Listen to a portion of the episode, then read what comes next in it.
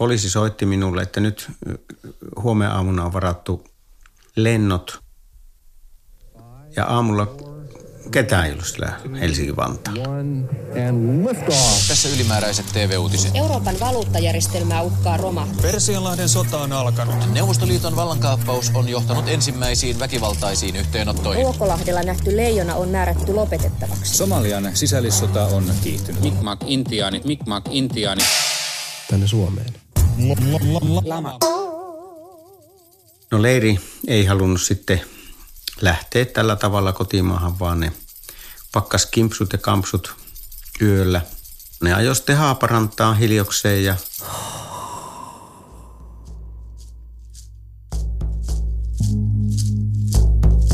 Mä käsitin, että Apioni meni sitten Ruotsin laivojen kautta niin kuin Ruotsin puolelle. Että hänellähän oli ilmeisesti niitä passeja, oli useampia.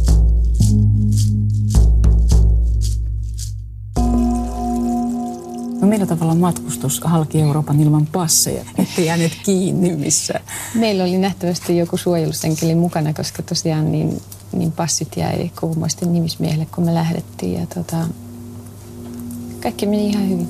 Mm. Niitä ei vaan kysytty.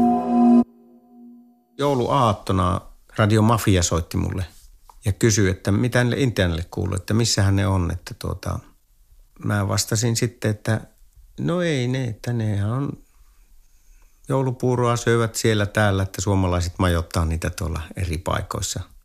Että kaikki on hyvin, että ei tässä ole mitään hätää. Suunnitelma oli se, että leiriläiset on Suomessa, että ne vaan hävisi. Ja jostain turvallisuussyistä ei haluttu kertoa, että missä Belgiassa tai Italiassa ne on.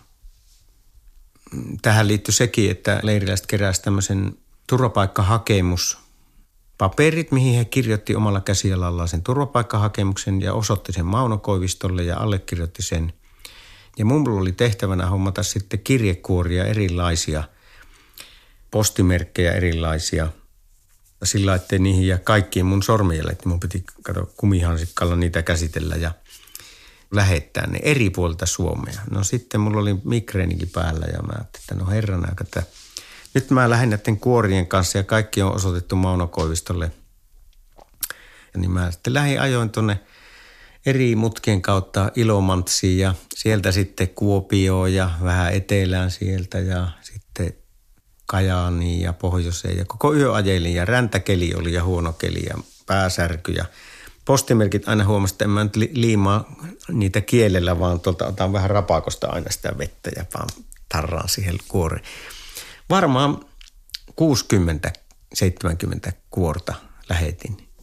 Ja yhtään vastausta ei tullut mihinkään kuoreen.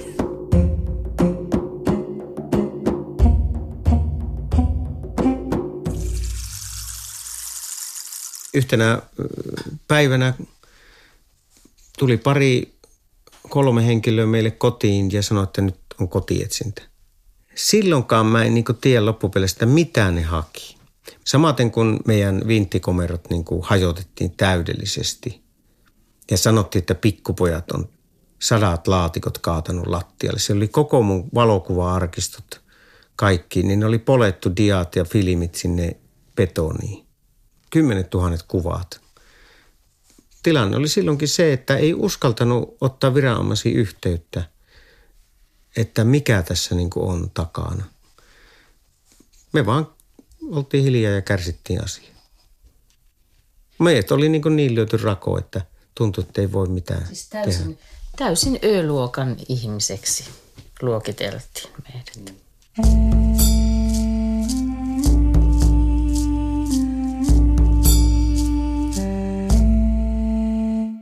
Me koettiin se sillä, että tämä negatiivinen tuki on just näiden niin kuin huonojen voimien semmoisten intressien, jotka haluaa kahmia nämä maailman ekologiat itsellensä, kaikki voimavarat, niin tuota, että ne ei halua tämmöisten uusien aatteiden nostavan päätä liian pinnalle, että se aiheuttaa muuten tämmöisen vyöryn, että nuoriso innostuu tässä liikaa. Ja silloin ei ole, ne ei ole enää hallinnassa. Ne ei ole heidän pitämän lehdistön, kaiken tämmöisen niin talouskulttuurin tai median hallinnassa, vaan ne onkin vapaita ajattelemaan, miten ne haluaa tehdä omalla elämällään ja mitä ne haluaa tehdä yleensäkin. Se on tässä se ihmeellinen asia, että mm, niin kuin mekin koettiin silloin Seijan kanssa, että onkin mahdollisuus joku ihan toinen, mitä on ikinä voinut edes kuvitella, että elää niin kuin metsässä ilman mitään – niin sillä onkin ne arvot saattaa olla niin voimakkaat ja että ne onkin vaaralliset tälle koko yhteiskunnalle. Että yhteiskunta voi murentua, jos tämä ei pyörikään tiettyjen piirien tarkoituksen mukaan.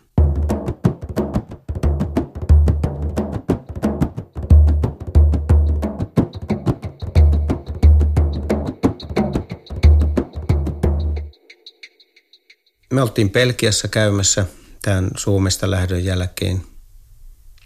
Meidät kutsuttiin sitten yksittäin, Seija ensin ja minut sitten tapaamaan Apiolinoa.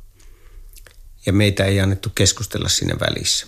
Samana iltana oli heti suoraan siitä tämmöinen tähtien yö, jossa oli tämmöinen upea juhla, missä taas laulettiin ja oltiin semmoisessa ringissä – istuttiin, se joku 40 henkiä ja aina se, joka puhuu, niin se pitää sitä puhekapulaa ja antaa toiselle, joka jatkaa. Puhemies aloitti sen juhlaillan ja toivotti kaikki tervetulleeksi ja ensimmäinen sen sanoi, että hänellä on todella hieno uutinen nyt kertoa, että Seija on päättänyt jäädä lasten kanssa tänne leiriin. Ilpo voi sitten lähteä yksin Suomeen ja lopettaa siellä firman ja tehdä kaikki asiat myydä pois. Lapset sitten hoidetaan täällä, että sille on, lapsille on jo hoitajat ajateltu. No sitten se kapula lähtee eteenpäin. Kaikki ylistää sitä Seijan ratkaisua. Kapula tulee mulle, niin mä oon semmoisessa kiirastulessa koko ajan, että mitä tämä on mulle oli opetettu tämä asia sillä lailla, että puhemiestä vastaan ei saa sanoa koskaan mitään. Ja mä on niin onneton, että mä nousin ylös ja sanoin, että minä olen vielä niin kehittymätön ihmisenä, että mä rakastan Seijaa ja perhettä liikaa. Että mä en voi kuvitella, että olisi meidän aika niin kuin erota. Mä en Seija usko, että sä oot tehnyt tämmöisen päätöksen. Ja silloin Seija sanoi, että en ole tehnyt. Ja silloin se romahti niin kuin se koko suojakuori siitä ja kaikki nämä henkilöt, jotka oli siellä, niin koki sen, että Apion oli vetänyt kaikkia lipasta.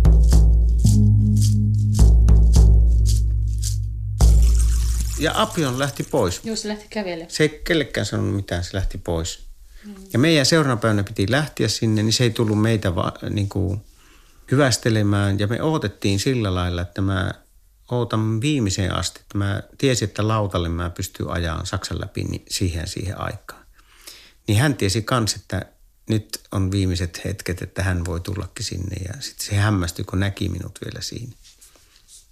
Ja sitten, sitten mä niin kuin halailin häntä ja sanoin, että sinä se teet lähtemisen vaikeaksi ei se tainnut kuin hymähtää siinä vaan.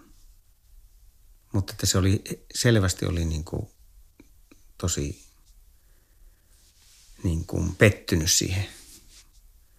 Siis mä ajattelin, että mä, mä on se Juudas, koska mä käännyin häntä vastaan siinä ihan, ihan siinä loppumetreillä.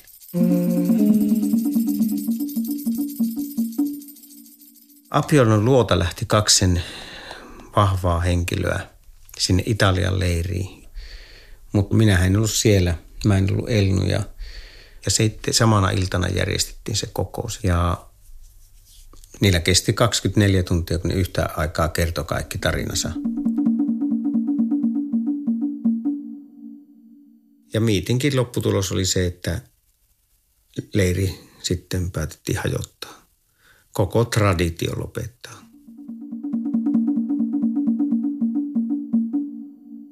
Nyt me lähdetään muihin hommiin, kuka haluaa lähteä mihinkin ja ei ole enää tätä voimakenttää ja naiset ja miehet saavat toisensa, jos haluavat, niin siellä oli pareja, kulkaa, jotka juoksi toistensa syliin ja niistä tuli aviopareja. Ne, ne on vieläkin yhdessä ja niillä on lapsia ja ne elää onnellisina.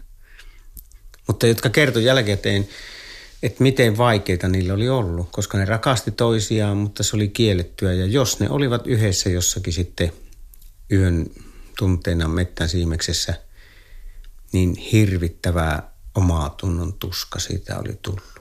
Ja mikä ristiriita siitä oli. Ja mikä niin uhrautuminen sen kaiken hyvä eteen, että maapallo tarvitsee pelastajia ja näitä sateenkaarisotureita, niin että tehtiinkö me nyt tämmöinen voimakentän häviäminen ja silloin tapahtuikin jotakin.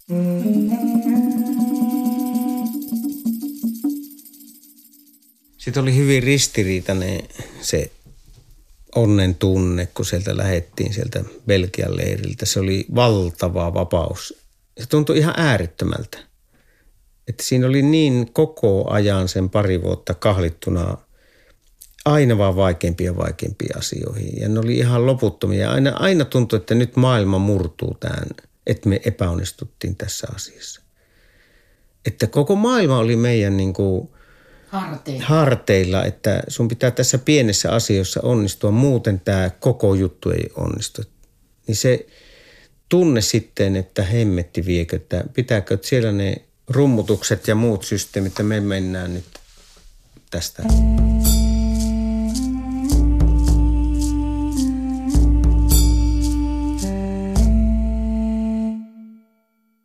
Sen jälkeen, kun leiri oli purkaantunut, niin silloin muutamia leiriläisiä halusi meidät Tukholmassa käymään ja sillä reissuaikana sitten tuli muita siellä Tukholmassa tavattiin, jotka kertoi sitten eri asioita. Ja silloin oli monia epäilyksiä että tästä apionnosta, että, että onkohan se joku CIA tai muun vastaavasta vakoja, joka sitten yrittää saada kerättyä porukkaa, tämmöistä oikein aktiivista ekoporukkaa nollata sen sitten se ekoporukka, että ne ei lopulta saakkaan tehtyä mitään. Niin kuin tämmöinen myyrä, joka sitten tekee sitten sitä ongelmaa tämmöisessä vastaliikkeessä. Mikä tämä kyllä nyt tämmöinen vastaliike tälle tämmöiselle liian modernille yhteiskunnalle, joka ei välitä sitä luonnosta lopulta ollenkaan.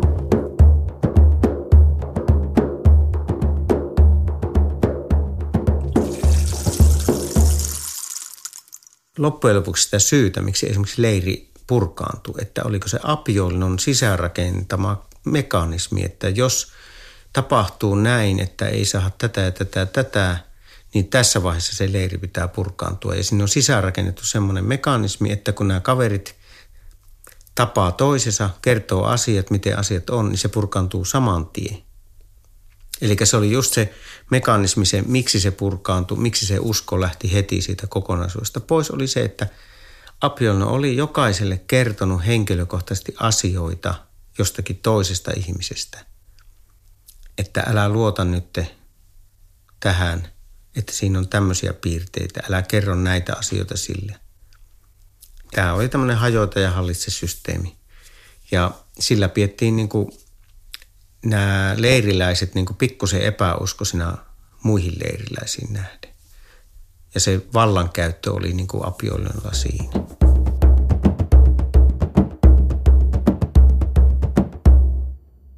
kun leiri oli siinä tilanteessa, mikä oli, niin meidän pyydettiin Kapverdelle. Hän oli silloin siellä. Ja Kapverdelle piti tulla suunnittelemaan uusi ekologinen, maailman ensimmäinen ekologinen pääkaupunki. Mutta oli vaan menolippu ostettu, että mä en lähtenyt enää sillä, että on pelkkä menolippu. Että pitää olla menopaluu, mutta sitä menopaluuta ei ostettu mulle ja mä en mennyt siihen. Celui qui porte le nom de substitut du procureur du roi en Belgique, qui m'a dit très clairement, qui m'a exposé de façon détaillée et technique que son intention n'était pas du tout, euh, comme j'aurais pu l'imaginer, de faire un procès euh, fondé sur le, euh, le, code pénal, mais de mettre hors d'état de nuire une personne qu'il estimait dangereuse.